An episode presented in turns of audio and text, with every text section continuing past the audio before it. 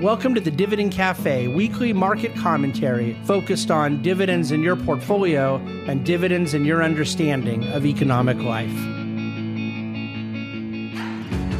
Well, hello and welcome to another day of the DC Today podcast. We um, had kind of a up and down day throughout markets. All three indexes closed in positive territory.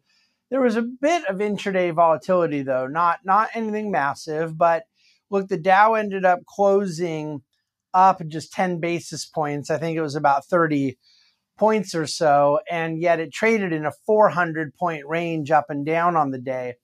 And so you you had um, kind of an uncertainty, not not a big surprise there. The Nasdaq was up uh, 74 basis points, and the S and P was up 34 basis points. So, you know, you kind of stopped going down today, but there wasn't any meaningful bounce to note.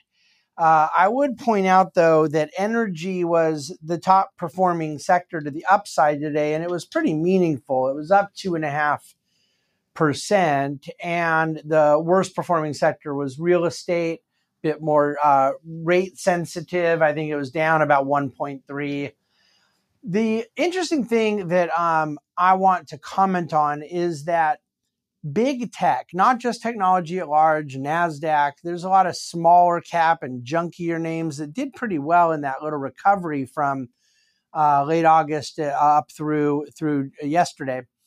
Um, but like Fang and the big t- cap names, they really lagged even in the recovery and then in the huge sell off of about 1,300 points yesterday and a down over 5% day for the NASDAQ, they, were down more. So it's very uncommon that you would have something kind of lag on the upside and then lag again on the downside.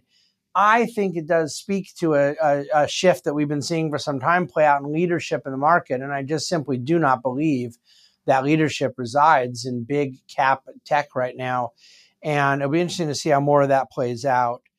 Um, so, you know, the average stock in the market right now is doing better than the overall market, and it can happen the opposite as well. But what that basically means is because of the cap weighted nature of the market, where bigger size companies are weighted a lot higher, that uh, if you're doing real well in big tech, then the average stock is doing less well than the market, and then vice versa and it generally will speak as well to a tougher time for indexes, which are so heavily weighted in those names, and a bit better opportunity for some more concentrated or high conviction strategies or more active management.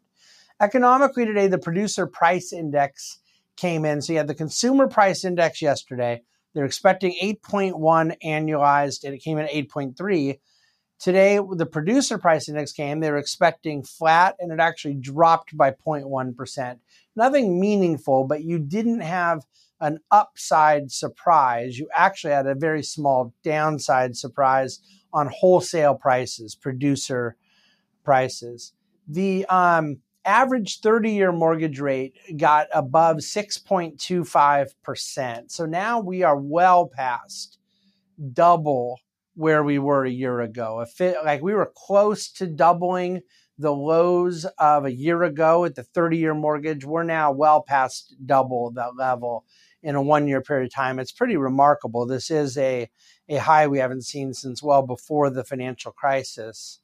Um, I think on the policy front, the biggest issue that is playing out that is going to tie into some economic issues is this railroad uh, strike that is potentially coming with a couple very large unions, employed tens of thousands of conductors and and engineers and whatnot. And they were close to a sort of White House brokered or attempted White House brokered negotiation, and those fell apart. It was overwhelmingly voted down. So there's still ongoing talks. There's still ongoing flexing on both sides. And anyone who's ever been part of a labor union negotiation before knows that it isn't at all uncommon um, it's very rare that someone just comes out with their best and final brass tacks, gets down to it, they negotiate. Really, a lot of posturing and flexing into the very last second is common, but it is entirely possible we get to a strike. And then there's the potential of political response that may try to uh, outlaw some of these things. You could end up with a full blown strike. And I bring it up economically because there is a sense in which the last thing the supply chain needs is any um, downward pull on productivity, on labor, on activity, on capacity. Uh, a lot of those things have been healing, but and and for someone like myself who believes a significant amount of pricing pressure, upward pricing pressure, has been supply oriented, this could potentially be another um, you know uh, issue to have to deal with. I don't know how significant, nor does anybody else. It, this was not on anyone's radar just four days ago, so to quantify what it could look like is premature. But we're we're keeping an eye on it. Um, on the policy front, by the way, I think that there are a couple other issues politically I want to bring up. I've talked a lot about my projection, and I don't need my notes for this. I, I, I um, have talked an awful lot about my expectation for midterms. And some time ago, I kind of turned into the camp that I believe that the uh, Republicans have a very, very small chance now of taking a majority position in the Senate. I think that the nature of some of those races and the candidates and some of the sentiment issues had really flipped. And it was not merely polling, it was some inside candidate polls, um, obviously public polling, uh, my own assessment situation, talking to people in local markets that caused me to do the math on a state by state basis. National polling, national sentiment, national approval ratings. There's a pretty high correlation with how those things go, let's say with the House. But, but with, with a Senate race, you just have to look at it case by case. And my view was those things had churned. Now, I'm really flexible on this because my opinion, if my opinion, um, let's put it this way if facts change, my opinion changes. Okay. Well, uh, I, I think that's how it's supposed to work. I um, continue to believe that there are a couple states the Republicans are needing to hold, and that includes um, Ohio, Pennsylvania, Wisconsin, and then a couple they're looking to flip, which includes Arizona, Nevada, and Georgia. And I suspect that they will hold two of the three that they need to hold, which then puts them negative one and then of Arizona, Nevada, Georgia, my belief has been that they may flip one of those, which leads you back to a break even, a 50 50 Senate. If they flip two, or if they hold all three, then all of a sudden you're back to a plus one or plus two possibility for Republicans. So I think most sensible and objective political commentators could say, and this is hardly a bold prediction, that your most likely scenario is a plus two Democrat or plus two Republican or somewhere in between out of the United States Senate after the midterms. That it could literally be in any of those directions. And I still kind of stand by the fact that if I were putting money on it, I would say it's going to end up plus one Democrat in the end. And some people get upset at me for saying that. They, uh, they know I'm a conservative Republican, so I don't know why they would think I'm saying it for any other reason than it's sort of what my analysis indicates. But whatever. I um, it isn't because I'm hoping for it. I'm just trying to call balls and strikes, and anything can happen in six weeks. It's a it's six, seven weeks. I mean, that that's a long time in American politics. But I just thought this was interesting. The um, 25 major metropolitan markets in the United States. They we get a lot of labor data, price data, real estate data, on all of these markets individually. So there's national aggregates and then you get local. Now, I don't get to see specific economic data for Sheboygan, Wisconsin, but I get to see it for Los Angeles. I get to see it for Seattle. I can analyze it for big metropolitan areas. And I was just fascinated to see that the two highest CPI numbers, metropolitan regions, were Phoenix and Atlanta. Arizona and Georgia being two of the hotly contested Senate seats. So I don't know if that plays into the politics of or not. I'm just saying it for you guys to try to do, you know, do with it what you will, connect dots if you think it's relevant. But I think there's sort of a public policy component and an inflation economic component that again, this is kind of what the DC today is intending to do is bring some of these things together. All in all, I don't have a whole lot to say that I didn't say yesterday about the market drop. I think it's fascinating that the market right now is up 50, 60, 70 points, something in that range from where it was um, last Tuesday. And so you have a, a, a sell off is violent, breadth that was 99%. You know, you had 490 out of 500 companies drop yesterday.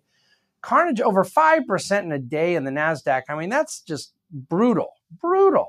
It was the worst single day in a couple years. So all those things there, and yet it brought us back to where we were a week ago. I said all this yesterday. I'm just repeating it to reiterate. Volatility is the issue. My belief is that we are in for a very choppy market for some time, and I actually don't see thousands of more points coming on the downside, and I don't see thousands of points coming on the upside. There are plenty of things that serve as headwinds along the way, but where I think um, if investors are going to be dealing with a sideways, range bound, choppy equity market for some period of time, and we've had so many of them in history, it's incredible. I'm just telling you, dividend growth has traditionally been a very, very good place to be in a market like that. Uh, I'll leave that there. Okay, that's DC Today for today. I look forward to bringing you a little more update and market commentary tomorrow on Thursday. In the meantime, have a wonderful night. For those of you who are watching, I will be co hosting for an hour with my friend Stuart Varney at Fox Business uh, from 9 a.m. to 10 a.m. Eastern Time, covering the open of the market, and we'll go from there. Thanks for listening to DC Today. The Bahnsen Group is a group of investment professionals registered with Hightower Securities LLC, member FINRA and SIPC, and with Hightower Advisors LLC, a registered investment advisor with the SEC. Securities are offered through Hightower Securities LLC. Advisory services are offered through Hightower Advisors LLC. This is not an offer to buy or sell securities. No investment process is free risk. There is no guarantee that the investment process or investment opportunities referenced herein will be profitable. Past performance is not indicative of current or future performance and is not a guarantee. The investment opportunities referenced herein may not be suitable for all investors. All data and information referenced herein are from sources believed to be reliable any opinions, news, research, analyses, prices, or other information contained in this research is provided as general market commentary and does not constitute investment advice. The Bahnsen Group and Hightower shall not in any way be liable for claims and make no expressed or implied representations or warranties as to the accuracy or completeness of the data and other information, or for statements or errors contained in or omissions from the obtained data and information referenced herein. The data and information are provided as of the date referenced. Such data and information are subject to change without notice. This document was created for informational purposes only. The opinions expressed are solely those of the Bahnsen Group and do not represent those of Hightower Advisors LLC or any of its affiliates. Hightower Advisors do not provide tax or legal advice. This material was not intended or written to be used or presented to any entity as tax advice or tax information. Tax laws vary based on the client's individual circumstances and can change at any time without notice. Clients are urged to consult their tax or legal advisor for any related questions.